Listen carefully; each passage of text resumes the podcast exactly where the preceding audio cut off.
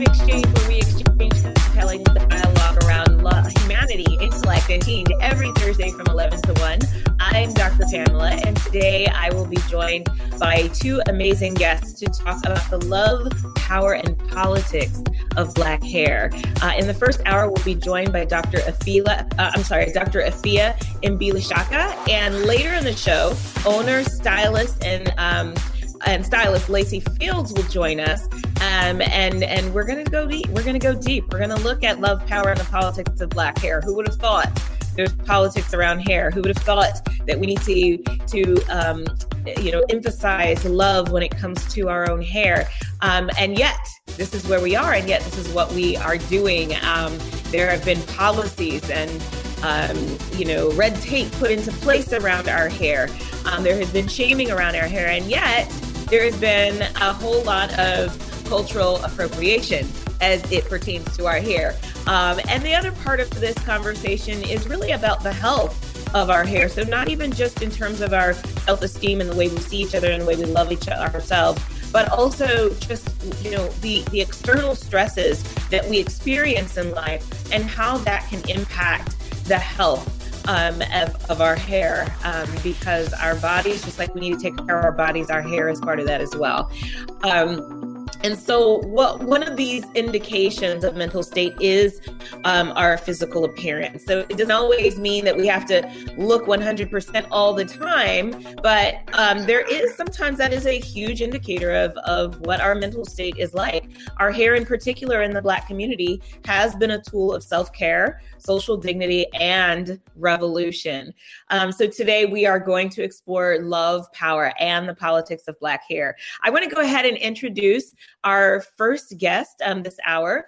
At the age of 26, Dr. Afia Mbilishaka earned a PhD in clinical psychology and was a full time therapist at Columbia University. She is now a professor and head of the uh, psychology program at the University of the District of Columbia. Dr. Afia is a natural hairstylist at In Natural Hair Studio in Silver Spring, Maryland, where she loves creating art with locks, twists, and afros. Dr. Afia innovated the practice and research of PsychoHairapy, where she uses hair as an entry point for mental health services in beauty salons and barbershops, as well as through social media. Dr. Afia has provided engaging multimedia talks at universities throughout the country and in the intimate setting of hair care spaces. She has now gone international, leading cultural and mental health focused trips to Cuba and to various African countries. Dr. Afia's favorite hair product is water. PsychoHairapy LLC was officially launched in the memorable year of 2020. Not to mention appearance on Good Morning America, Allure, Essence, um, as well as being a key witness in the Natural Crown Act proceedings. I cannot wait to talk about that. So, welcome, Dr. Afia, uh, Dr. Afia Mbilishaka. Thank you. Thank you so much for having me. I'm excited to talk all things hair with you today. Yes, yes, I'm so excited. Um, and your range is just wide here. I mean, from the styles of locks to the Crown Act. I mean, there's a lot to cover. Yeah. I want to. I, I want to start with first. First of all, let me just share with everybody. This is completely unrelated, but it's important. So let me just do a little PSA here. Um, I you may notice if you all are watching on Facebook Live, you might see a cute band-aid on my shoulder here on my left shoulder um, i just got my second covid vaccine so so we will see i mean i literally just got it within the last 30 minutes so mm. hopefully i will get through this show perfectly well no side effects full energy no no sore arm till later maybe yeah. so um so yes that's that's where I am at, at, at, this moment. That's kind of uh, my state of mind. So, so doc, is it okay to call you Dr. Afila, uh, Afia, or do you have a different? Yeah, da- da- Dr. You know, Afia so, works. That's what they call me on the streets, Dr. Afia. That's a good. Perfect. Good okay. Yes, they tend to call me Dr. Pamela on the yeah. streets and Dr. Larde in the classroom. So you know, making sure I'm getting it right. So tell me how you got into this this hair movement because you started as a therapist and or did you already have the hair love before you started therapy? Yeah. Okay. So so I'm going to give the origin story. Um, okay. I always loved doing hair. I would do my cousin's hair, my sister's hair at like family cookouts. Um, and then when I was in college, I almost had like a mini salon set up in my dorm room. Yes. And so basically, did you did too. Okay, yeah, but I didn't, I didn't charge people. I just liked doing hair. I never charged. Mm. It was it was therapeutic for me. And so yes. I remember um, talking to my aunt Brenda on the phone one day. She's now an ancestor, and telling her, "Should I study hair or should I study psychology?" And she said, mm. "Well, why can't you do both?" And so Ooh. I don't think she was trying to tell me to do both at the same exact time, but that's the way I interpret it. I'm like, oh, hmm, I can do hair and therapy together. And so I ended up going to graduate school at Howard University and studying Black mental health. And it wasn't until after I got my PhD that I then went to hair school. Um, so that I really ah. had more of an authentic engagement with the community to talk all things hair and mental health. Wow, I love that. I love that. I, you know, it's it's so funny because there's always that person on the campus who does everybody's hair. and and so you were that person. I was also that person. I actually was just going through my photo album of my undergrad years of because I would always take a picture of their hair. And so like, you know, I wasn't too bad at this. nice. um, but I also had the same um I guess question about, you know, I wonder if I should go ahead and go to beauty school while I am working on my my degree. And and I didn't do that, but I really had the same kinds of ideas and conversations. Like maybe I should. Um, so that's that's really interesting. Um, so did you when you went into um the you know because now i'm seeing that you know you're going into different hair spaces um eh, you know how do you do that? Do you do it just kind of um i guess is it a formal program or is it just kind of you know hey let me come in today and just kind of sit with your people. uh, so there, there are a variety of approaches, right? Okay. So, so PsychoHairapy is using hair as an entry point into mental health services. So it involves me training hairstylists and barbers basic counseling techniques. They're already doing it, but having more evidence-based approaches. It also yes. involves having therapists based in the salon space, doing individual work and even group therapy work. Um, but it also includes doing workshops um, in the hair care space. And even there's a social media component because I know a lot of us are not going to the salon as frequently and just thinking about the mental health messages that can come from some of our hair and beauty um, influencers. So yes. I, I, have a strategy for each level um, of PsychoHairapy.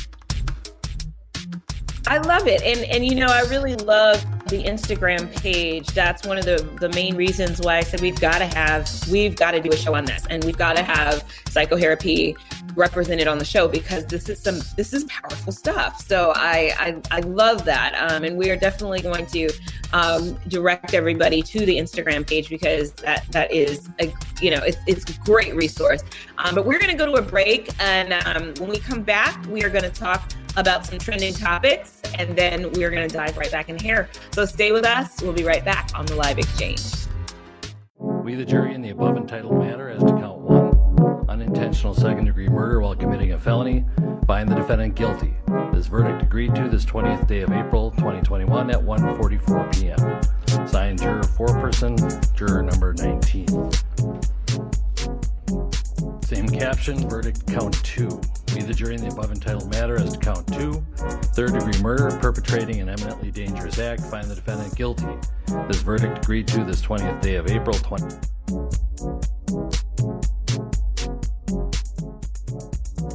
All right, so um, that was the big news of the week. Um, Derek Chauvin, age 45, the former Minneapolis police officer who knelt on George, Floyd's neck for more than nine minutes last year, was found guilty Tuesday of all charges against him in the most um, consequential trials of the Black Lives Matter era.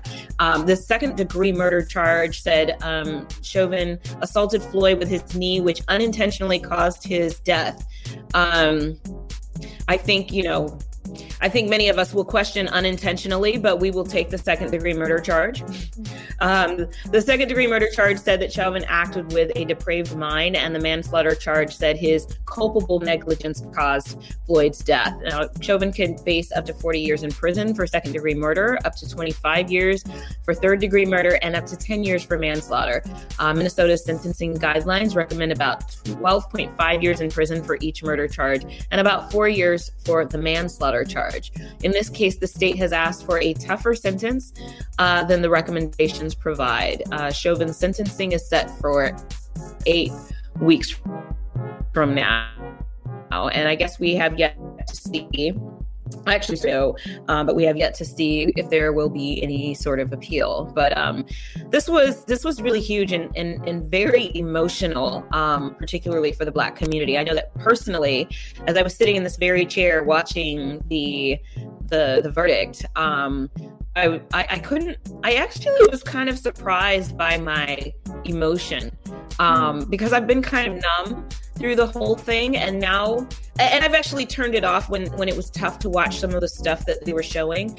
Um, but as soon as that verdict was was read, with all three charges being guilty, I the tears flowed. I cried and I realized that all this time over this past year, and really, if we're being honest, since um, uh, Rodney King because that was the first case I mm-hmm. recall um, as a teenager, and I was living in the LA area. I think I had fists clenched, mm. you know, the whole time, and it was just kind of that verdict was. And now, just the flow of tears and emotion. And, and so, Dr. Fia, I just would love to hear what you're hearing, what you're seeing in terms of how the Black community is responding. And even if you have any personal, um, you know, kind of thoughts about this yeah it, it's a whole bunch right now um yeah i personally um have not given myself permission to feel too much mm. um you know my my role oftentimes is managing this emotional labor um yeah. as a therapist and even as a professor um i was actually in class when um the verdict was read and so students okay. were ch- chatting, writing into the chat um, that they were crying during mm. class. Um, yeah. But but it's interesting because my I think I haven't given myself permission. Just like you were saying, you can recall, you know, like 25 years ago for um, Rodney mm-hmm. King, but I I know this is going to continue to happen. It happened yeah. the same day with um, the same day. Yeah, Ma'Khia Br- Bryant, and so I think just I, I I haven't exhaled yet.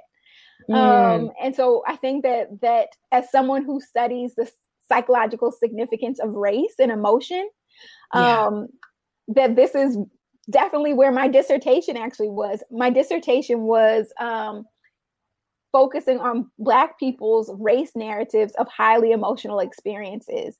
And basically, wow. it said that these emotions defy time. Um, to some degree, yeah. we do some time travel when we experience intense emotion from the past, present, and anticipated future.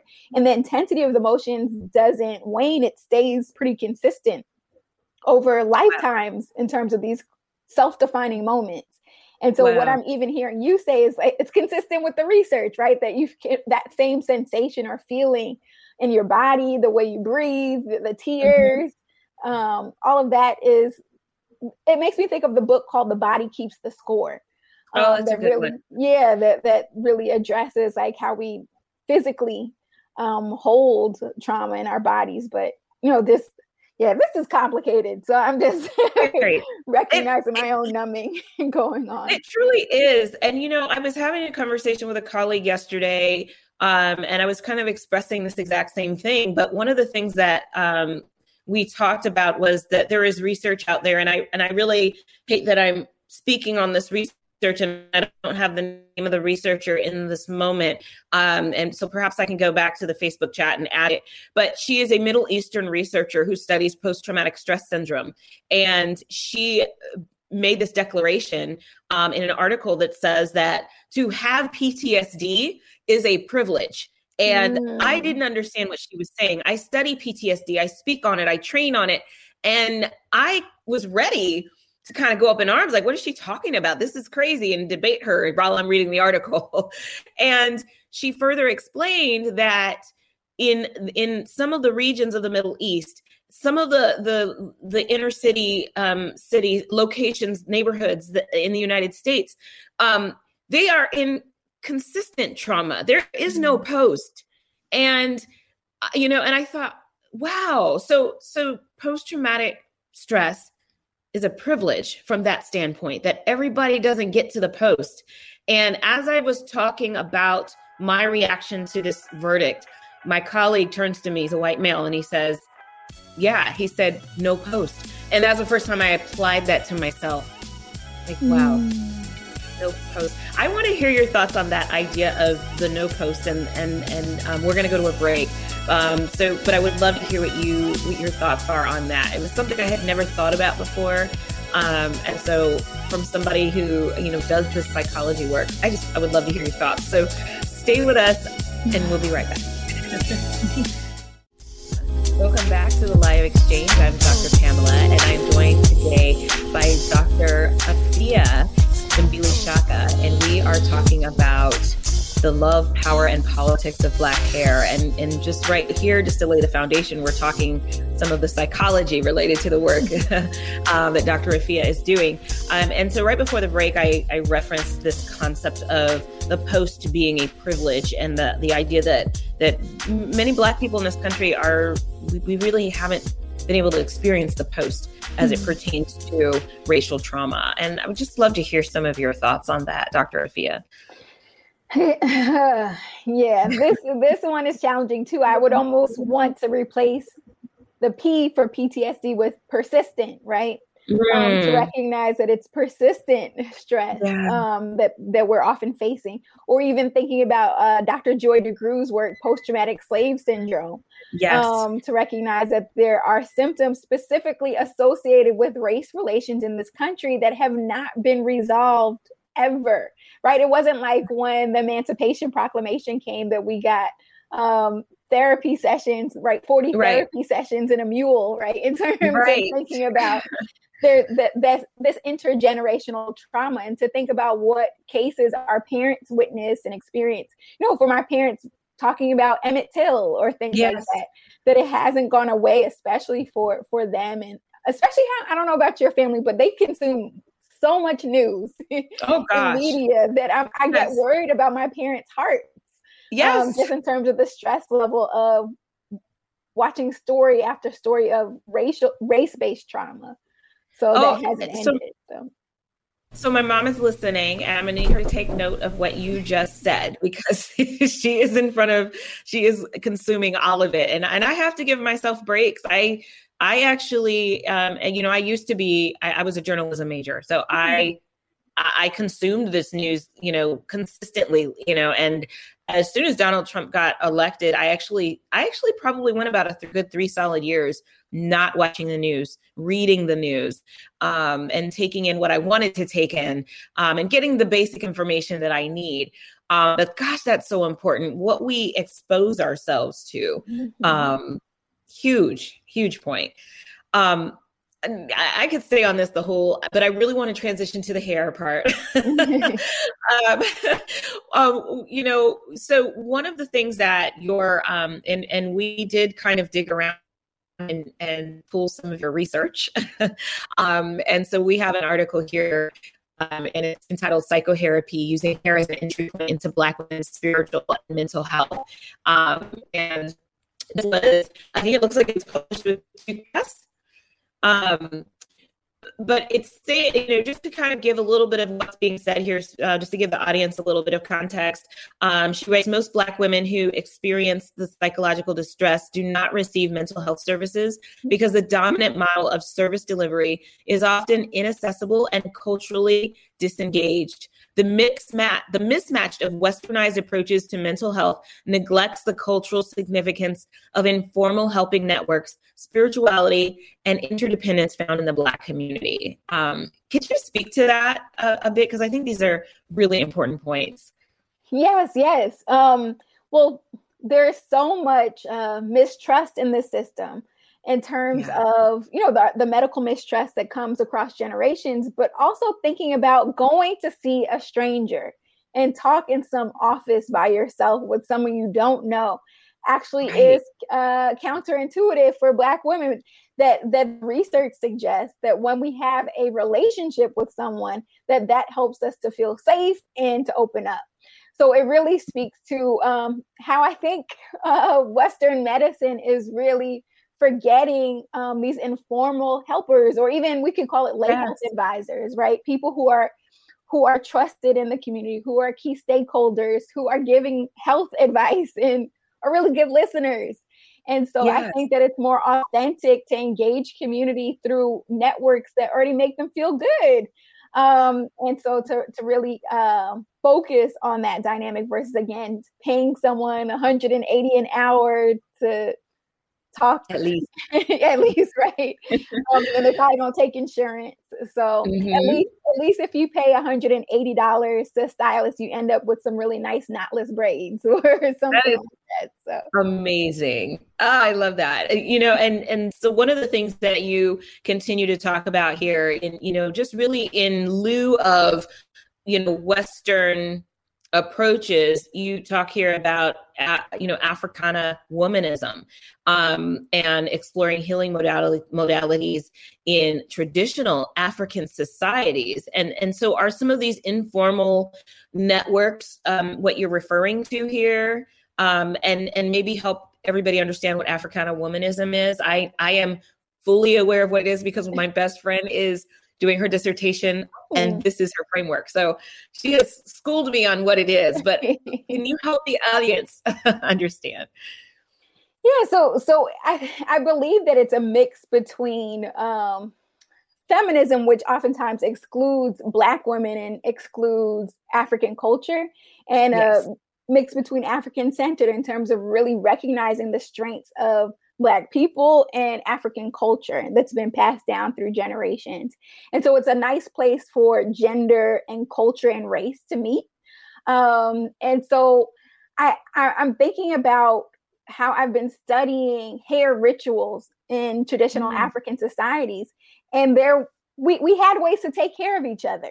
Um, so even if we use uh, the word ritual um, as defined by Sobonfu Some, who's now an ancestor, but um, someone of the Dagara ethnic group in Burkina Faso. She has lots of book about books about African women and healing. Um, she says a ritual is how we prepare our mind, body, and spirit to receive something, specifically a wow. blessing or something else. But we have these rituals that we engage in all the time, but especially when it comes to hair care. And so part of my work is really investigating those rituals because we've been taking care of our mental health from before Freud, right? That that oh yeah. In Africa, we had tons of things that took care of our bodies and took care of our minds and our spirits, and often they went together. And so I think mm. what happens sometimes in the salon and even the barber shop is this is one of our safe spaces that our culture can actually take up room. Um, the way that we engage, right? I always like to say for our hair um, that Africa always comes back, whether it's every four or oh. six or eight weeks. I always say Africa comes back, right? This is in our genetic it. code. And so I yes. think that sometimes hair pulls us to be even more um, practitioners of African culture. Wow. I love that. And, you know, I think that the, uh, obviously we have, you know, as a, I guess, as a national culture, as a nationality here in the United States, um, we have become very much disconnected to what um, the you know some of the cultures and the traditions and the rituals are um, in Africa and some of the different you know and there's a wide variety you know when we you know it's, it's not just one big um, you know country, country. where not a country. You know what I'm saying? It's not this one big country where everybody's doing the same thing. We've got so many different tribes, so many countries within the continent, so many different religions, and you know, and I just think that there's such a rich amount of um, wisdom that we can pull um, from from our really from our roots. Um, you know, so I, the, so this is so this is so important and i you know um i want to dig i want to dig more but you know um i guess I'm, I'm trying to move forward um but i guess with the when you say that you know the you know africa is in our roots and it comes through every six to eight weeks. um, are you seeing um, a difference in self perception with natural hair versus straight hair? Or, you know, are there any real, I guess, divides when it comes to that and, and the way that we see ourselves? Hmm. It's complicated. Um, I think that that hair is a complex language system, and I think that people who choose to wear their hair naturally are maybe investing in health a little bit differently. That recognizing that some of these products that are related to hair straightening can be toxic for our body. So I think it's a health choice, but also right. a political one, right? In in terms of communicating to other people that you want to have the versatility or show your texture or you know create certain styles that that have cultural significance but it's interesting uh, one study i have a focus on exercise i thought um, mm. in this study that women black women who wore natural hair would exercise more frequently than black women who had chemically straightened hair. I was wrong. I was wrong. And it actually surprised me that weight weight was actually more of a determining factor really? hair. Yeah so huh. that there was a relationship between like th- if the if people were thinner they tend to exercise more versus if they were heavier they exercise less regardless of the whether being natural or not. So that really surprised me. I didn't i That's didn't expect to find that wow i know because and and it's it's such a a um a valid study to explore because our hair is a factor when it comes to working at well at least that's what we thought. I mean you you just basically said it's not but I mean, that's I need new data maybe it was some biased data but i was i was shocked. But that's the thing we speak to you know is is the hair or um or swimming you know whether or not we're going to go swimming and and learn to swim and so forth. Um so that's really interesting. You mentioned this thing, this idea of um, hair care products, and, and I wanted to kind of delve into that a little bit as well. I know that you said that your favorite hair care product is water. Um, and I love it. And so I want to hear more about that. But I also want to talk about um, the potential dangers of some of the hair care products that are out there and why water um, you know, for you is your favorite. So we're going to dig into that when we come back. So stay with us on the live exchange, uh, and we'll be right back. All right, welcome back to the live exchange. I'm Dr. Pamela, today we are talking about the love, power, and politics of black hair. Um, and I am joined by Dr. Afia. I don't know why I keep struggling with Afia. uh, I have a friend whose name is very similar, so I keep wanting to say her name, but uh, but by Dr. Afia Mbilishaka, and um, we are um, really kind of just diving into this idea of PsychoHairapy, which is um, the work that she is specifically doing to bringing um, therapy and mental health um, to the world of, of hair and beauty. Um, so right before the break, we were talking about um, the fact that water is your favorite hair product. Can you please uh, shine some light on us about water? yes. Well, well, we know that water is the only thing that can moisturize hair. Everything else seals it in. So that's interesting. Yeah. So so to you know, kind of like oil and water don't mix. So once you can yeah. get hair in, I mean water into your hair to to make sure that it's you know it's sealed within the the cuticles. So I like to drink the water too, making sure I'm hydrated, making sure that there's good blood flow to my scalp um, for healthy hair growth and to eliminate any toxins.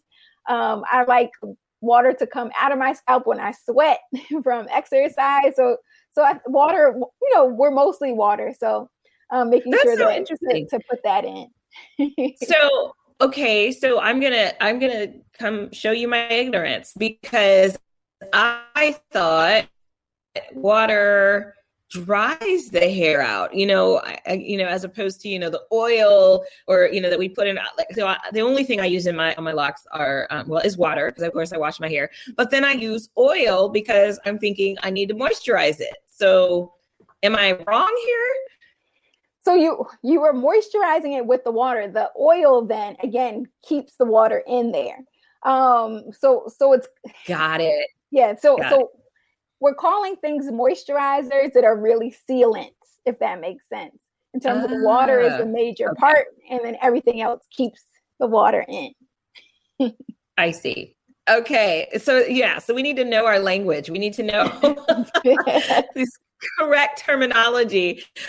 Uh, a few years ago, um, there was a lot of um, I guess headlines going around about black hair care products, um, perm products, and and really, I guess black hair care products across the line, across the board, um, were found to have toxic chemicals, possibly creating cancer. Um, did you do you have any any thoughts about that or insight on that?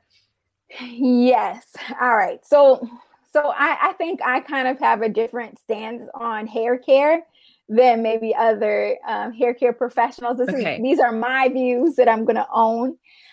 I live with a philosophy that okay. basically anything you put on your hair or on your skin, you should be able to eat.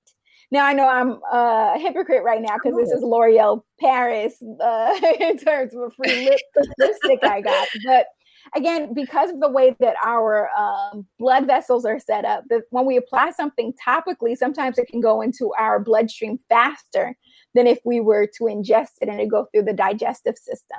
So basically, okay. with that concept, um, I definitely believe that we should be getting a lot of our hair products from the produce section of the supermarket.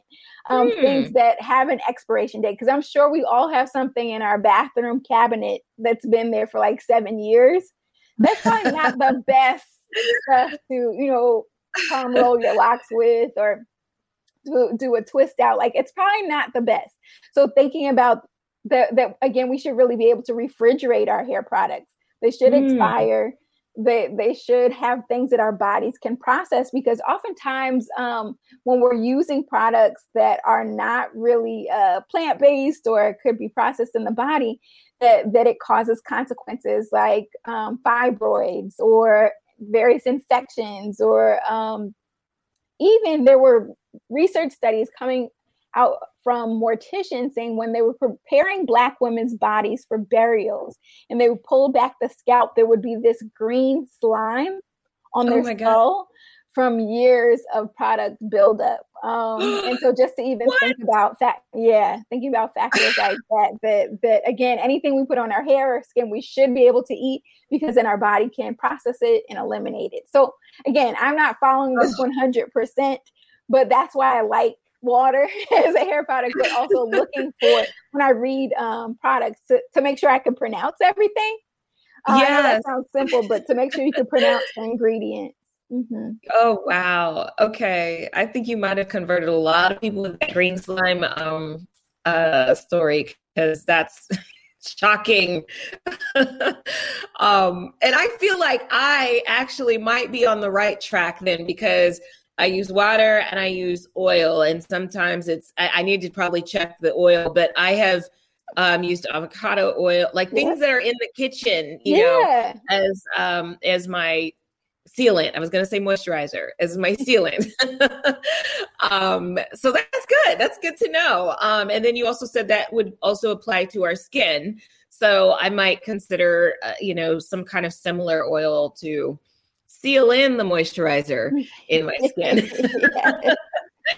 I'm learning some stuff today. So tell us a little bit about um, your hair therapy. I'm sorry, uh, PsychoHairapy certification program because you know what i have a coaching school and one of the things we did is we showed up to it's a coach certification school so people who want to be certified life coaches and so forth uh, we went to the bronner brothers uh, hair what do you call it? Big convention. And we had a booth there. And i was amazed by how many um, hair professionals would love to have certification to coach. Because they, they said "I basically i'm doing this with my clients already. So the psycho hair therapy i think takes it to a whole another level because now you're talking about therapy um, and and practices and tools and and things that are related to therapy which is you know you know different we're talking about a different uh, stage here uh, because you can deal with some serious issues with that. So anyway PsychoHairapy certification program. Can you tell us about that?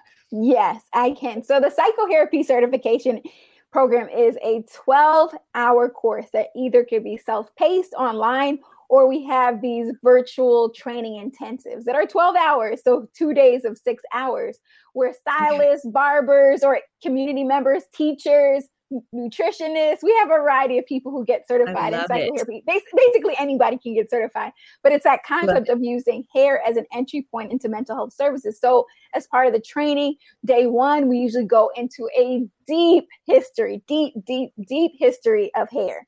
Um, I, I, I call myself a hair historian, a self-trained hair historian.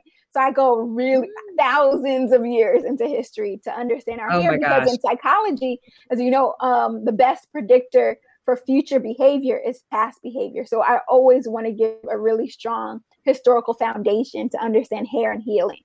Then we wow. go into identifying mental illnesses in communities of color because we recognize that sometimes psychological disorders can look a bit different on us. Um, yes. And to even think about some occupationally specific mental health concerns. Like there's a psychological disorder, trichotillomania, right? That's um, hair pulling. And it's an anxiety disorder where people pull oh. out eyelashes, eyebrows, or certain patches on their hair when they're feeling very distressed. So even going into things like uh, body dysmorphic disorder or various eating disorders and how that can look on black bodies. Um, so wow. that's a big part of it. Then we go into um, the hair care plan, and so H um, stands for uh, for hair stands for harm to others or self. A is active listening skills.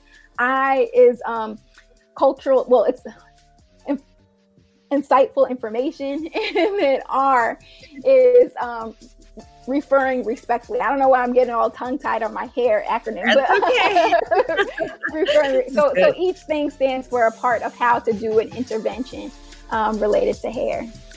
Wow. So you basically articulated beautifully the difference between what we would cover in coaching versus therapy. You're talking about mental um, challenges and and all of these things that we need to be able to recognize when we are working with people because a lot of these things go unseen. A lot of these things are like, oh, she's picking at her hair again, but we don't really associate it with anything. So this is huge.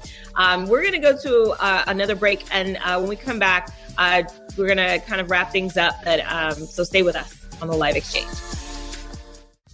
Welcome back to the live exchange. I'm Dr. Pamela, and today I am joined by Dr. Afia Mbilishaka, and we are talking about hair, the love, power, and politics of black hair. Um, and um, you, you, definitely got to check out her um, PsychoHairapy um, movement, training, programs, certification um, that that she's uh, really doing some amazing work through. I, I, wanted to ask you about the National Crown Act. You know, you were a, a key witness in the proceedings. That's huge. So, if you can first tell us about the National Crown Act for people who don't know, and this is something that I think has been an issue here and in Europe, um, and and then just kind of what your role was in that process. Okay. Yeah, so the Crown Act stands for Creating a Respectful and Open World for Natural Hair. And it's an anti discrimination bill um, that is supposed to protect Black hair and specifically protective styles such as braids and twists and locks, Bantu knots. Um, all of that would be protected under the law. As we know, there were several cases that were coming up that got some social media attention of children being kicked out of schools or having their mm-hmm. hair cut. Even as of this week, I think a child, a black child's hair was cut at school. But um, really? um, it's yeah, yep.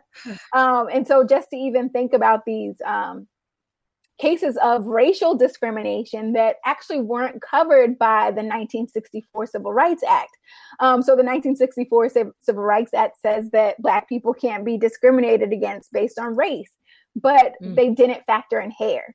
And so hair yeah. has been used as a way of excluding Black people from certain schools, employment opportunities, and even housing. So that's the major wow. goal. So, so far, eight states have passed, and I was able to testify in, I think, five of them wow. on the psychological impacts of hair discrimination. And so mm. um, it just came out in 2019. It's still pretty young and new, but hopefully they'll get it will get some more federal attention. Right now, it's at the state level.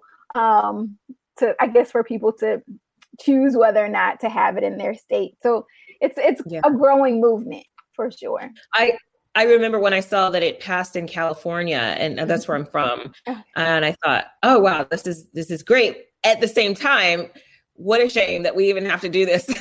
we even have to create this. Um, but yeah, we many of us have had that journey of, oh gosh, I have a job interview. Do I show my locks and my natural hair? Maybe not so much the locks nowadays, but the the fro. You know, do I go with the big hair? Do I go with my twist? And maybe so the locks. Yeah, I mean, actually, locks has been definitely uh, a big issue um, you know, with the uh, I'm I'm envisioning the was he a basketball player in which the coach on the sideline cut his locks? Yeah, the like, wrestler. What? Yeah, wrestler Ooh. in New Jersey. Mm-hmm. Yeah. So okay, it is it we've got two minutes so i want to give you an opportunity to let everybody know how they can reach you um, and and anything you might be involved in that you might want people to know about oh cool okay all right, the best place where to find out more information about me in PsychoHairapy is the website psychohairapy.org. Okay, I see it right there, psychohairapy.org. or the other um, place is Instagram. Um, all right, there Great. it goes at, at PsychoHairapy. So we're, we're actually having one of our research lab members doing a takeover today. So she's posting oh. various things about her research and her studies. But oh, yeah, cool. we're would love to connect doing our next certification during Juneteenth. We felt like that was a good time to have our next virtual training intensive. But yeah, check out our information. We, we love sharing research and different findings about the psychology of hair with you all. Nice. Oh, this is so good. I I love it. Um, I, you know, in my brain, I'm like, who partnership, partnership. yeah. um, but I love this. Uh, thank you so much for the work you're doing. It's so important, and this is why people have a particular purpose, so that we can touch all ends of the earth with all of these different issues um, that that really need to be addressed. So I, I really appreciate you and the work you're doing, and for joining us today. So, um, everybody, we are going to go ahead and, and dive into um, our next hour, but um, just want to thank you so much, uh, Dr. Afia, for joining us. Um, in the second hour, we're going to be joined by Lacey Fields, who is a stylist and owner, and she's going to give us some of her insight on this on this topic of love, power, um, and the politics of Black hair. Uh, so, stay with us. We'll be back. Hello, and welcome to the second hour of the live exchange, where we exchange compelling dialogue around humanity, intellect, and change every Thursday from 11 to 1. I'm Dr. Pamela, and on today's show, we've been engaging in a compelling dialogue on the love, power, and politics of Black hair. Um, in this next hour, I'm going to be joined by Lacey Fields, and we'll be further exploring the love and expansion of the Black hair industry. Um, you know, this is this is so huge and so important because the black hair industry is huge. And of course, I have questions about, you know, really the extent to which we have our hands in this industry. Um, and so I, I'm really excited about having this conversation and also looking at stress and hair disorders as we um, touched on um, um, in the a little bit on the first hour. So we'll be able to dive a little bit more deeply into that uh, during the second hour. So I am really excited about this. I'm uh, really wanting you all to uh, get engaged. If you're on Facebook Live, jump on there, add your comments, your questions, your stories, your experiences, um, and we'll be sure to highlight those um, in this conversation. So stay with us. Uh, when we come back, I'll introduce Lacey Fields, um, and we'll be right back on the live exchange. All right. Welcome back I'm Dr. Pamela, and uh, I'm going to introduce our guest for the hour um, Lacey Fields uh, is a master stylist and trichologist with more than 18 years of experience in the beauty and hair care industry. The adoration Fields possessed for the industry at a young age led her to begin traveling and educating herself on various cultural beauty techniques and skills. She utilized this information to help her reach new heights.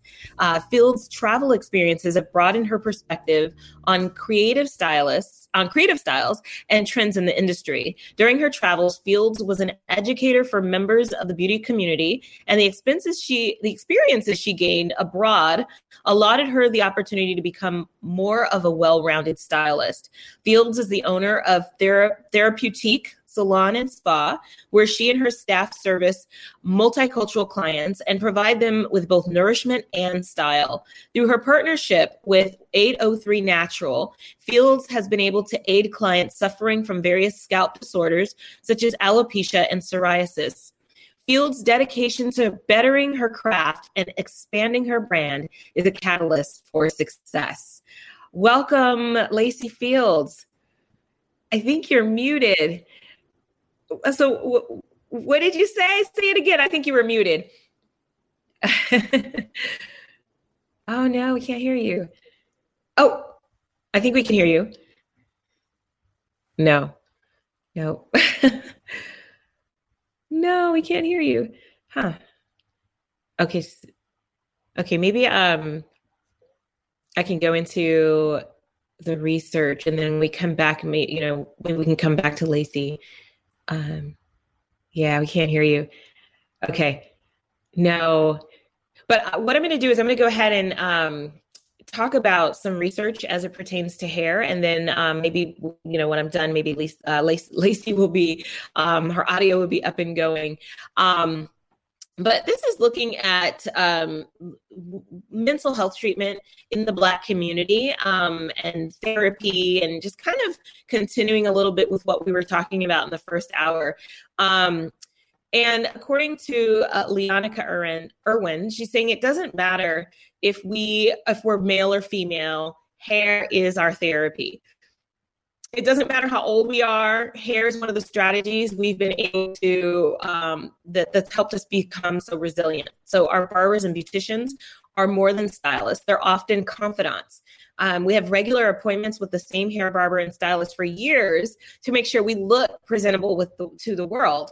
Um, and at the same time, we are confiding and we're trusting and we're you know we've, we've built solid relationships with our barbers and stylists um, in the sense that they have become family. They are part of our extended family um, according to Leonica Irwin, we spend almost eight billion a year on hair care products and services because hair services are therapeutic. Um, the study showed that nearly two in five, which is 38%, of Black consumers report that they are constantly looking for ways to improve their imp- appearance. And in the quest to look their best, they are often trying various hairstyles, not to mention various products. I mean, we can spend a lot of time in those aisles with um you know various hair products and you know kind of let me test this out. Let me see if this will uh, do the trick. Um we've learned that uh black people have learned that the old saying if you look good you feel good um, that that that you know saying has been true. It's been proven in studies so much that the American Cancer Society started a Look Good Feel Better program to help cancer patients with their recovery. So we weren't too far off base um, with that idea. We feel worthy when our hair looks nice. Um, and it boosts our self esteem and builds the confidence we need to endure everyday challenges of being Black in America. Uh, we get depressed when our hair doesn't meet our expectations. Um, we can't function because we think other people perceive us um, as dysfunctional if our appearance is not the way we want it we just witnessed this a few weeks ago um, with Derek Jackson and his wife um, Da'Naia Jackson, and, and there was a whole lot of commentary and criticism about the way she was looking because many of us tied that to possible depression. Um, so the very act of getting our hair done is self-care. It helps us relax. It feels wonderful to have our hair scrubbed, um, and we enjoy having oil massage in our scalps. And um, and for our brothers, they love having a nice lineup. They love the beard maintenance. I really believe that that black men are in the middle of their own natural hair movement which is about the um you know the beard and taking pride in in allowing that hair to grow and and maximizing their looks from that hair. So um that so that is a really good you know it's a really great overview of just kind of why hair is so important to us in um in our community. We take great pride in it. We spend a lot of time in it we spend a lot of money. Um, and so uh, when there are things that don't go well, um, when we suffer from things like alopecia, um, it can have a profound impact on our own sense of self and our own um, you know, even security um, in in engaging with other people. So, do we have Lacey back? Hi, Lacey. Are you are you are you all on? No, I don't think we can hear you. No.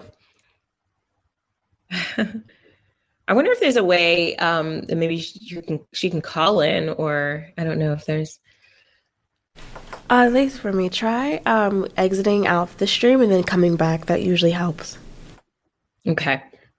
Yeah. So um, hopefully, hopefully we can get Lacey on board because we uh, she's got so much important information and the work that she's doing um, is just uh, great and powerful. So we're we're gonna get we're gonna get Lacey on. uh, we're gonna make this work. Um, so yeah, it, it, it's important for us to really um, it, it's it's not just vanity when it comes to the way that we take care of our hair. And in fact, on um, the previous guest, Dr. Afia's uh, Instagram page, um, PsychoHairapy, one of the quotes on the page is "Loving your hair isn't vanity; it's sanity." Um, and I, and I think that that's a really important distinction, and that's something important for us to understand because um, it it is not just about building up this huge ego. Now, I'm not going to say that doesn't happen at times, but it's not always just about building this huge ego. It's really just about um, being above water and feeling um, good about yourself and loving yourself and being able to look in the mirror and saying, "Yeah, I I like what I see. I'm content with what I see." Um, so, really. Um, you know, it's easy to say, you know, and I've actually heard this said um, by other, you know, women, white women in particular, like, but it's just hair. Um, I am trying to remember the conversation I had, and um, oh, I do remember the conversation, and we were talking about how um, some of these policies about black hair in schools and black hair in workplaces were really serving to oppress you know hair expression and hair freedom and you know by saying well no you can't wear braids. Um no you can't have your hair in a fro. And it's like that is literally how the hair grows out of my head. So what are you asking me to do specifically? Um and so i was having this conversation with a white female friend of mine and the question that we had you know that she had for me is you know she said i'm going to ask this just you know as respectfully as possible because i'm just curious but like in my world, um, when it comes to white hair, uh, you know, for us, it's like it's just hair, you know. So why is that different for black women versus white women? Because for me, it's just hair, and I I thought that was so profound because I I don't think that in in very many of the circles that I'm a part of, um, you know, as it pertains to black women, it's ever just been hair it's never just been hair. it is like we treat it, and we say this in passing, but we treat it like our crown. Um, and and so it is literally the thing that crowns us, and so we take it very seriously. We take care of it, um, and you know, I was kind of, I guess, taken aback by the idea that it's just hair, especially when the idea that it's just hair um, is an idea that can oppress, you know, keep us from jobs, that can get us kicked out of school, that can make us the center of attention, that can send us to the principal's office. Um, you know, because the idea that it's just hair says a couple of things. It says, number one, it doesn't matter how important your hair is to you. It doesn't matter the trials and the challenges um, and the hardships that you may have had in dealing with your hair in the society. Who cares about that, right? Um, but the other thing is, with it just being hair, yeah, so we just cut it off. And and and I'm telling you, there have been these really disturbing cases of kids being in school and a teacher cutting their hair off, or a principal or, or a school leader cutting their hair. And it's like, wait, that, that's a violation. we don't do that.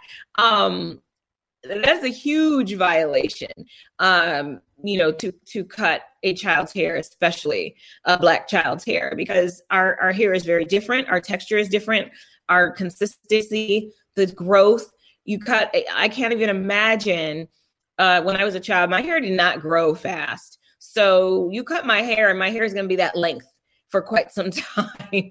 um, and so that's just that's traumatizing.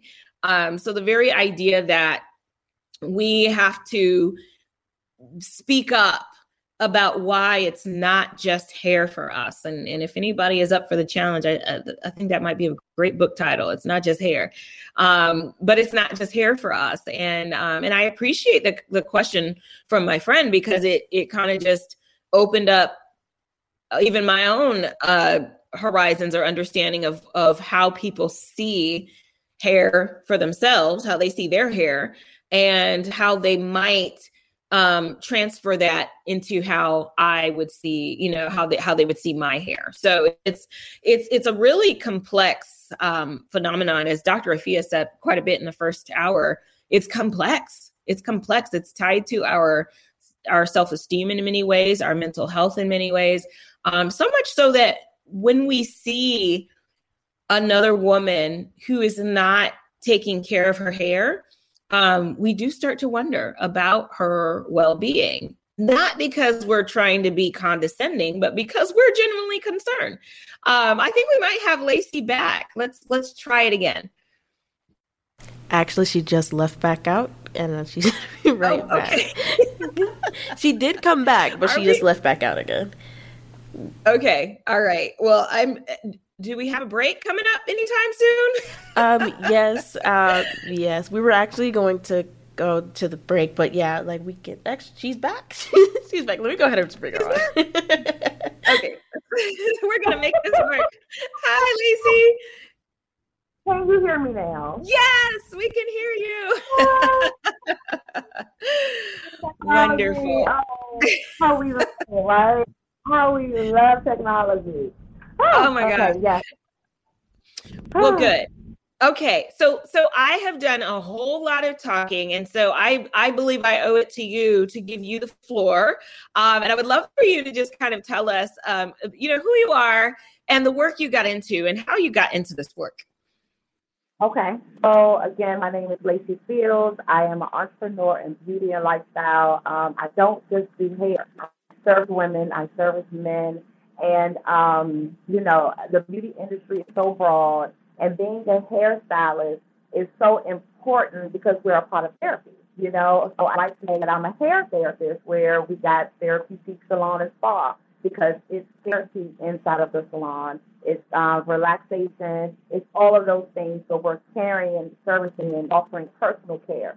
So with all of that combined with all of my um, my energy right? My expertise and um, and just overall uh, what I actually touched on, what I touched base on as far as like traveling and my educational background. You know, uh, being a hairstylist, I think, is underrated sometimes because of yes. what we do. Uh, and uh, we come in, we come in a room full of multiple people, you know, from different backgrounds, from different uh, walks of life and different health issues. And definitely listen to you uh, taking the floor earlier. And thank you because you definitely covered a lot of things, especially when it comes to like alopecia, hair loss, the difference between men and women, why women irritate into themselves, and all of those things. Yeah, and, and I definitely want to hear more about that. I know that one of the things that you focus on, or two of the things that you focus on, uh, you know, is stress and hair disorders. And I'm I'm curious to know, um, you know, and some of the things that um, were listed here. Um, well, there, I think just two of the things were listed: various scalp disorders, just as alopecia and psoriasis. Um, as it pertains to that, you know, are those are you when it says that because I'm reading here that you cover stress and hair disorders, are you putting that together? Are you saying that you're looking at the con- the connection of hair stress and hair disorders? Are you saying you look at stress and then you look at hair disorders? Does that make sense? Yes, it does make sense. And yes, I look at both things. And the reason why is because they both are pairing matter. Um, you know, we're, we're stressed out every single day. A lot of people handle stress um, differently. Some people are very, very um, high in stress when it comes to, oh, I'm worried, I'm depressed, and it shows in the hair and the scalp. You know, it's so crazy because uh, when clients come in, especially new clients that schedule consultations with me to look at their scalp, I can tell them exactly what's going on from what's going on in their life, from what their eating habits are, uh, what they're drinking, what they're not doing, and then also we go into a deeper element, you know, as far as what is happening personally. Because a lot of people don't really understand that just because, like, let's use Corona, um, the coronavirus example. A lot of Yeah. people didn't understand that they were stressed at home by being at home. They didn't. They didn't understand. You know, you're every day you wake up, you have a system. You wake up today, you shower, you eat, you go to work, you do your work, you come home, and whatever else that you do. When your schedule gets off and you don't even understand what you're doing with your time in there, Yeah. you become stressed because you're like, wait, what have I been doing all of this time? What have mm. I been focusing on? Am I focusing on myself? Am I focusing more on others? And that's where you, you get that reflection, like, you know what, I haven't really been taking care of me. And it makes everyone go back into asking themselves the questions Am I caring for myself? Am I giving myself self care? And you don't know what's happening on yourself. You're not looking at yourself every day. You know, Yeah. you see um, cutting hair in a brush or a comb. Yes, if it's expensive hair, you're like, okay, I need to go see someone. I, uh, I'm having too much hair home in my comb or my brush. And then you're noticing, like, wait, my scalp is a little itchy. My scalp is tender. Then you come in and you see me, and I'm like, well, you're losing your hair. And why are you losing your hair? You know, so then it goes into who else in your home is losing their hair? What kind of health issues are going on inside of the home base as well? Because if you have children and your daughter comes in and say, Mom, can I borrow your comb? Then she's using your comb. So whatever is happening in your Oh. scalp is actually going to happen in hers. And I think a lot of people don't really understand that um, Yeah. because of the simple you're in the same household. It's like, oh, okay, I'm laying on the same blanket as you. I'm laying on the same pillow as you. I'm using your comb and I'm using your brush. However, what does that really mean? You know? So it's like, oh, I- you're sharing with me and I'm sharing with you, and here it is. Now you possibly have psoriasis and now your children can possibly have it. Okay, so that is something that has never in life crossed my mind is the potential of hair conditions being contagious um, and being spread from comb to comb, blanket to pin- blanket, pillow to pillow. Wow, that's that's that's newsflash for me. Um, we, we need to go to a break, um, and I'm I'm really sitting here thinking, do we need to dive deeper into that, or or should we move on to the next thing? But um, by the time we get back, I will have made that decision. But that's that's really good information. Thank you. Um, so stay with us. If you have any questions, concerns, anything that you'd like to to raise, uh, especially on our Facebook Live on the Sensation Station Network, uh, definitely add it there, and we will engage you in the conversation. We'll be right back. Welcome back uh, to the live exchange. I'm Dr. Pamela, and um, we are talking about the love, power, and politics of black hair. And right now, I'm joined by Lacey Fields, and um, we're, uh, you know, she she just really kind of dropped this nugget that I don't know if she knew this was a nugget to the extreme that it is, but but this this this idea that if if there's hair loss or a hair, you know uh, concern in the household that um, the question should be okay so who else in the household might have the same condition? Because there is a possibility that these things can um, you know kind of be shared and or spread. Um, and i don't know if i'm saying this right but um, does, is this something that that black people tend to know about A lot of people don't. A lot of people like know about it because it's so easy to share inside of your house that sharing is caring, you know. And um, so when it comes to transferring, it's very um, it's unknown, you know. And then a lot of and then people don't know how to actually identify health issues either. So that's Mhm. something else on top of the sharing miscarrying uh, portion. So if I'm mom and I have dandruff and it's like, oh, it's just dandruff, but what type of dandruff is it? You know, and um, oh, and I have flakiness here, but then my daughter hair is flaky and she has um, eczema as well. So is it identified, excuse me, as eczema? So so many unknown things go on in a household that um, a lot of people don't understand the transmission of diseases on the scalp. That's so interesting. Wow. Um, and, and, so, how can people identify that you know that there is a problem or something that I should be concerned about? Because I know you you said that sometimes you know we we're not necessarily looking at our scalp. So when we sit in your chair, you see what's really obvious, but that people miss it all the time. What kinds of things should people be looking for? Um, well, number one, people should feel for uh, tenderness and mm. um, of course, and very, very um, unknowingly as well, uh, um, if your scalp is very hard.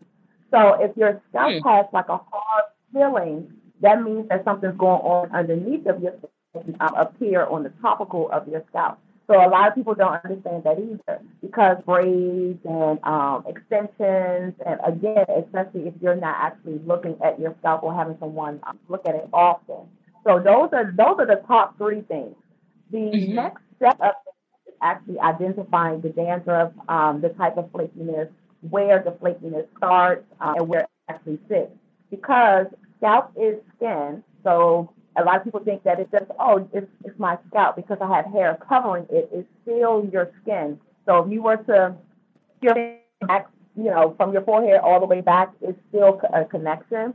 So mm-hmm. sometimes person that is um, that is shown to know that to identify that you have something going on, it shows around the perimeter of your head.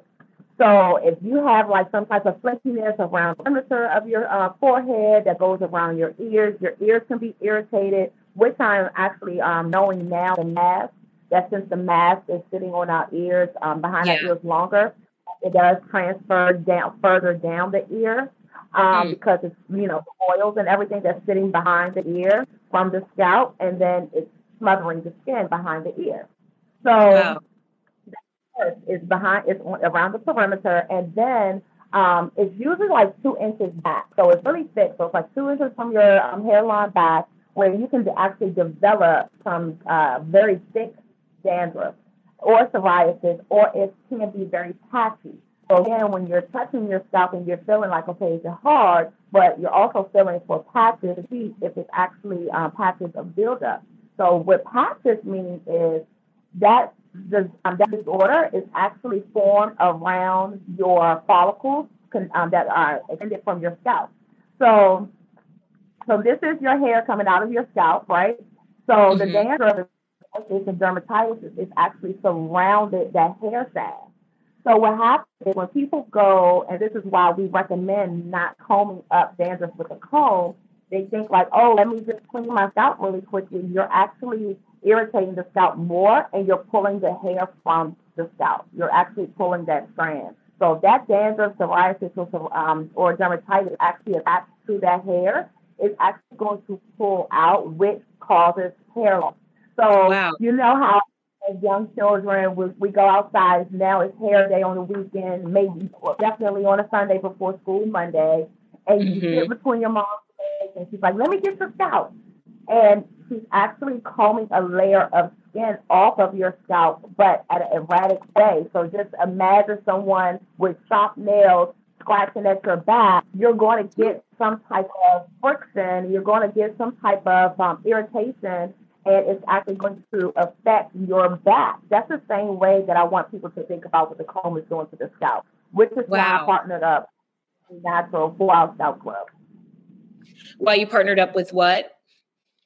803 Natural for our Scalp Club. Okay, so tell me a little bit more about that. So the Scalp Club is actually a um, scrub that helps pull up the buildup off of the scalp without irritating the scalp. So it's actually okay. like an exfoliation. So to remove all of the dead cells, the dead, um, the, the dandruff, the psoriasis, and dermatitis is actually healing the scalp as well. Um, mm-hmm.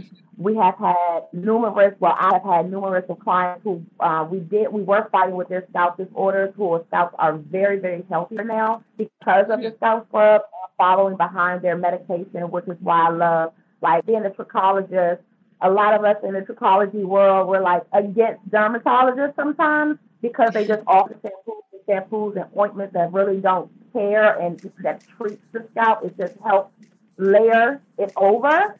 And yeah. um, it's Prime Shampoo, where we are actually, I actually had one of my clients, dermatologists, say he loves it because of the simple fact that it's exfoliating the scalp, and then the medication from the shampoo is going directly to the issue, and it's healing her scalp as well. So Wow. So so we we need to go to another break, but I'm um, just quickly. Is this something that that people a product people can use at home, and or is it something that they need to kind of? Oh, okay, right. I love it. Okay, well, um, we're going to come back, and I want to learn a little bit more about this this this field of trichology because it's not a word that's thrown around a whole lot. So, um, so I'd love for you to educate a little, uh, educate us a little bit about what that means as you are a trichologist. So, um, yeah, so I'm, I'm looking forward to hearing more about that. Uh, stay with us, everyone. We'll be right back. Welcome back to the live exchange. I'm Dr. Pamela, and um, we are talking about the love, power, and politics of Black hair. And I'm joined by Lacey Field. Um, Lacey is actually she's a master stylist and trichologist, and um, you know, for those of us who are not in the hair industry, or we just go to the salon to get the the locks tightened or that perm, you know, added. I haven't had a perm in like 20 years, or whatever it is that we're getting our hair done. We don't think about the the field of trichology. So I would love for you to tell us a little bit more about that. Oh, oh I would love to because so many people are like, "What trichologist?" And I think that about three years ago, it just became a serious thing. Like I'm going to a trichologist, uh, where people really knew are learning about us. So we are the study of hair loss, which means that we can identify hair issues from afar away, honestly. But we go down um, deep into um, the body, so we can identify certain things with um, the scalp, looking at your scalp, looking underneath of the scalp, um, helping you understand the issue and why you're losing your hair. Um, just to give everyone a little history, trichology really came from um, when, unfortunately, when people uh, die and they're in the morgue and they're doing all of these different tests with the body, testing the organs and everything, and they identified that a lot of different things um, that people had wrong with them in their bodies that really went unknowingly was because of hair. And it came mm. from like different chemicals, uh, different products, um, different vitamins, and everything. So that's where we really came from. And I am excited about being a trichologist, not only because it doesn't separate myself from other hairstylists, but it allows me to really help women and men understand that what they put into their bodies really matter. And just as you know, we just discussed, you said you haven't had a perm in, uh, in years, in over 20 years. And then that's something else, you know, because as a hairstylist and a trichologist, um, I am fully aware of what a relaxer can do to a person's body, which is why I have several different steps on what I do with applying a relaxer. And I think mm-hmm. a lot of people don't really understand that when it comes to like, oh, when and if I was uh, in the 70s and I had an afro, in the 60s I had um, a live perm, in the right. 80s I asymmetric haircut, and you know, and then we did have a curly perm where you know a perm is actually a curly perm and a relaxer is straightening your hair, and you right. had all of these things. So this one woman, she had decades of hairstyles, decades of actually utilizing different products, different chemicals, and now she is in her 50s, um, probably mid 40s and 50s, um, losing her hair, and she's trying to understand. And, and me as a trichologist, I'm able to really go back and explain mm. chemicals, what um, what ingredient in the chemicals, what actual product lines, um, what's going on inside of her body. So it's actually it's actually taking hair to the next level. You know. Wow. Um, it's, it's, it's very deep. It's, it's anatomy. It's, it's serious anatomy. Yeah. School, we learn anatomy, but in trichology, I'm like like a doctor. Like I'm learning cancer. That, I'm learning balance. I'm I, I know all of these things. I think that should be a, a, a section in anatomy. Uh, seriously, uh, you know, especially in communities that are predominantly black. I mean, we need a whole like semester at least that goes over. Look, I, I I'm willing to bet you people who are not necessarily uh, engaged in school will be engaged in in conversations like that because we're talking now about real life application um, on an everyday basis. So that's that's some really good stuff. In the previous hour, uh, I was joined by Dr. Afia, uh, Afia Mbilishaka, who is a therapist and a stylist, and she mm-hmm. said uh, she basically kind of alluded to what you said that in the morgue, and I almost don't even want to say this again, but you mentioned it, so I got to bring it back up. But when they would look at um, Black women after they passed away, they would find this like this green slime under their scalps um, because of the kinds of products that they were using, and that's just a really scary thought. Um, so what you're saying is that you have certain techniques that are in place that kind of I, I, don't know if it's that it prevents the the impact or um, you know, but what what can women do um, to not have that take place? You know, that that green slime buildup or whatever is happening in our bodies. Well, the thing is, what a lot of Black women need to understand is that they need a professional. Doing hair at home is not the go-to anymore, you know, because what you're buying on the shelf is not what they're actually going to use. You're thinking you're buying a name. You're buying a name and in this name, and then you of course you're going to trust your and packaging, and you're going to trust yourself. You're going to yourself at home, of course, right? But mm-hmm. what they aren't telling you is that other chemicals other than the lye that's in these products, in these relaxers, and then it's other chemicals in these products to help them uh, last longer on the shelf. So typically, yeah. what's happening is that the shelf life, and I'm not going to say the I'm not going to say the ingredient name because I don't want to get scientists on me, right? They're going right. to come knocking at the door like, why did you say that? right.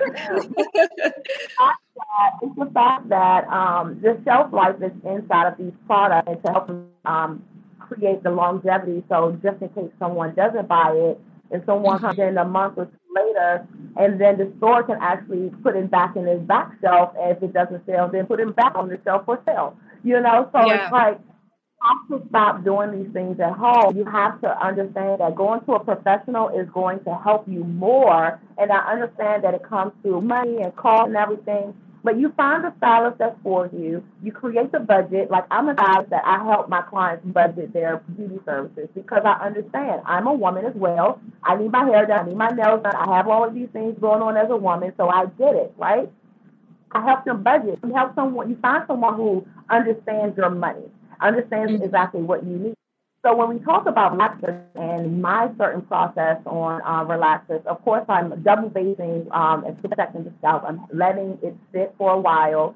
Um, I'm not putting the relaxer directly on the scalp. And I know that's hard to understand, especially when it comes to like touch-up needs, and um, mm-hmm. because touch-up is closer to the scalp area, but I'm still not touching the scalp. I'm very specific, specific on where I'm. And then not only that, I'm not going back over my relaxer with a comb, with a brush. the same tool that I use to apply it is the same tool that I'm going to continue to use to smooth it. A lot of people think like a relaxer, oh, I comb it, I have to keep stretching it. No, the relaxer is a chemical itself. You allow the chemicals to, chemicals to work.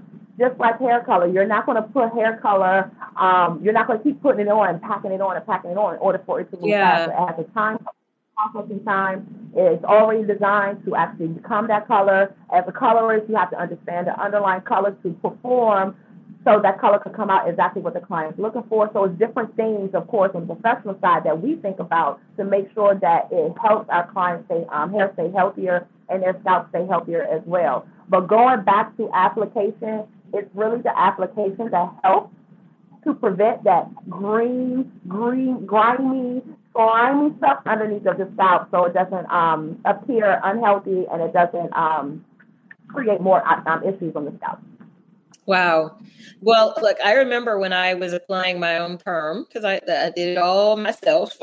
and I most certainly did make sure that creamy crack, I shouldn't say that, but make sure that that cream stuff went all the way to the scalp, rub it in, massage it in, everything that I could do to make sure it was all the way in there. And so I think that is telling in and of itself about why it's so important if you do, you know, have a perm to have that applied by a professional because they actually know what they're doing.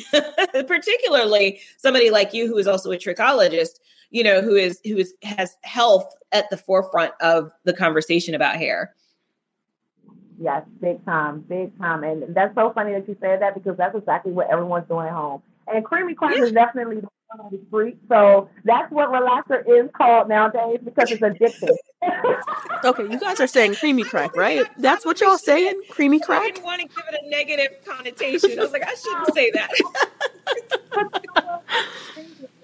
trends happen, right? And we all follow trends. So one yeah. one year to be natural, another year to be to have a pixie cut. And everyone's texture, um, you can be natural with a pixie cut as well, but everyone's texture is not going to go straight. So a lot of girls and women are going back to a relaxer. But again, you know, it goes back to the education. And um, I don't turn. I remember years ago, I was the only person, the only stylist in the salon doing natural hair ever. I mean, this was probably when I first started at 17. You know, I was mm. in the salon. No one, everyone was doing a relaxer. No one knew exactly what to do or had the patience to actually say, you know what, I'm going to take this natural girl. I'm going to press her hair out. I'm going to give her a roller set. I'm going to get flexi balls on her. We had clients coming in getting a relaxer and then getting a twist out so their hair can be curly. You know, getting flexi right. balls so they can oh, you know, so then that's what all shifted. Like, well, you know, you can have both best of both world worlds, especially when it comes to color. Everyone wants color, you know. So it's like yeah. you can't have a relaxed and color, so you have to go natural. But I don't want to go natural because I don't have anyone to do my hair now that it's natural. But and me being the only stylist at that time doing natural hair, people were like, "What? Like you're going to take this girl with all this kinky curly hair?" And I'm like, "Yeah," because her hair can be good. You know, her hair can be colored. Yeah then if she wants to come back and we want to do a curly style, I don't have to relax her and then put a curl in it. Like, come on now. Right. yeah, that's a, that's double the work. Well, you know, we're gonna go to a break, but I do want to ask you a little bit about um, hair growth uh, when we come back. So, um, yeah, because I have some personal questions that I think other people might have as well. So, so uh, we'll be right back on the live exchange. Um, and today we are talking about the love, power, and politics of black hair, and I'm joined by Lacey Fields. Um, and she's given us some really great information um, so far just about our, our hair and um, some of the maybe even misconceptions that we've had and just kind of clarifying those for us. Uh, but Lacey, I wanted to ask you about, um, you know, hair growth. And, and I'm asking this without even knowing if this is part of the realm of trichology and some of the things that that you you know you might have expertise in. But we have a lot of misconceptions about hair growth. You know if i put this hair cream on my hair it'll grow or if i do x y and z it'll grow. But what what is the truth of hair growth as you see it? The truth of hair growth is genetic genetic so it's not creams. Not creams you know, um, everything that is topical is actually going to help, you know, help your hair grow, help your hair stay healthy. But actual genetics is the uh, answer to that question is actual hair growth. You know, you look at your, um, everyone's like, yeah, my great grandmother was Indian and she had this long braid down her back and she didn't have to do anything to her hair. So I don't understand right. why hair, you know, and then you have, um, well, my mom's hair you know, it, she kept it short because it really didn't grow. But, you know, and I'm like, yeah, mm-hmm, mm-hmm. so it's genetic, you know, and I tell people all of the time, like, you pay attention to your aunts, you pay attention to your grandmothers, you pay attention to your mothers, because that's exactly how your hair is going to be. And I'm not just talking on your maternal side, it has to be on your paternal side as well. So it's like yes. you want to pay attention to both sides of your family and um, it gets crazy because, and I had this conversation the other day where we get older and the family, what we spread out. So we forget those who um, who we grew up with, calling them auntie and uncle because we're not we're grown and we're not around them as much. And then we tend to forget that DNA exchanges, you know. So yes, so, yeah, have DNA and you have hormones and you have genetics. So all those into play. I'm sorry to tell everyone that putting cream on your hair is not going to help your hair grow faster. Your hair grows according to your genetic background. Now, can you take vitamins to help your hair grow? Yes. But that doesn't mean it's actually going to help your hair grow. sometimes those vitamins can actually help your skin glow versus your hair growing. You know, oh. um, it all depends. It all depends on um, exactly what you're doing, and you still have to take in it's the it's the inside of your body too. If you're eating healthy, then of course, because yes. for me, the natural part of um, our intake that helps everything in our body cooperate the way it's supposed to, and you have to listen to your body. You know, mm. um, I tell people all of the time because I don't eat chicken. And people are like, well, why don't you eat chicken? And I'm like, well, I was having stomach pains and the doctor couldn't figure it out. So I ended up having to shut myself down from everything, from water, from juices, to everything, and starting adding things in slowly but surely to see what was happening uh, with my body. And we have to do those things, you know. Right. And um, I a lot of people aren't really focused on change. They, you know, people have a hard time accepting change. So when you tell them to stop doing something, it's like pulling teeth. And it's like, but I, but I, but I, how could I go without it? And it's like, well, you were born, and you were when we were born, we were drinking milk, so you can definitely go without. right. this is true. You're just like, come on now. But yeah, vitamins help, oh, but genetics is the overall answer. That's good. So, you know, we, we need to think about our genetics. We need to think about what we're putting in our bodies and we need to think about what we're putting on our bodies as well.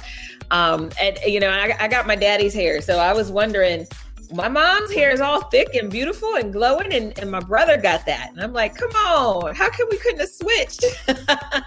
And so um, but yeah but you know what? My hair didn't actually start growing until i got locks which is a whole different conversation because i know it's not necessarily it, there's a whole dynamic with locks that that add you know that that creates hair growth that we don't even have time to go into. I wish we did uh, uh, because I guess uh, well, well, I, will say in a nutshell, from my understanding, you're not necessarily losing the hair; is just staying in here, um, and so the growth is just totally different. But before my locks, I, my hair really didn't grow past my ears. For, for the life of me, couldn't get my hair to grow past my ears. Um, funny that you said that because a lot of um, women and men realize that um, locking their hair helps it grow faster because they're not doing it as much. And I think that's what a lot of as well. Like these people, you don't have to do your hair um, every single day in order yeah. for it to or to you know do the things that you really want it to do. It's when the hair goes untouched and it's treated. So it's treated and then untouched, treated and then untouched and then your hair starts to have that system. So you have that system in place. Then that's when you really see um, the remarkable of having your hair healthy and growing and all of those things. I love it. Okay, I shouldn't even have thrown the locks in at the last minute because now we're, we're done. we are the show is over, and um, I I really want to get a really quickly from you how we can get in touch with you, how people can reach you. Okay, um, so you can find me at Therapeutique. Let me go on this side, Therapeutique Salon and Spa, um, in Rockville, Maryland. You can find me on Lacey Fields underscore on Instagram. Um, I'm pretty much, if you go to my personal page, you can see everything that I do. You can see all of my businesses. You can definitely see the salon and uh, Facebook, Instagram, um, YouTube, everywhere. We're everywhere. Great. I think thank you so much. This is great information. I'm definitely going to look up the the product that you had mentioned at the beginning of the show, which is the what was it 803 natural? Um, yeah. Yes, so so we'll definitely check that out, um, and uh, definitely um, follow Lacey Field and the work that she's doing. Um, it's it's phenomenal. So uh, thank you everybody for joining us today on the live exchange, where we exchange compelling dialogue around love, politics, uh, Humanity Intellect Change uh, every Thursday from 11 to 1. Uh, join me next week at 11 a.m. Eastern as we discuss part two of stress awareness, which was what we started part one with uh, last week. Uh, together, we can right the wrongs, we can speak the truth, we can rise above, and we can stand for change. Have an empowering week.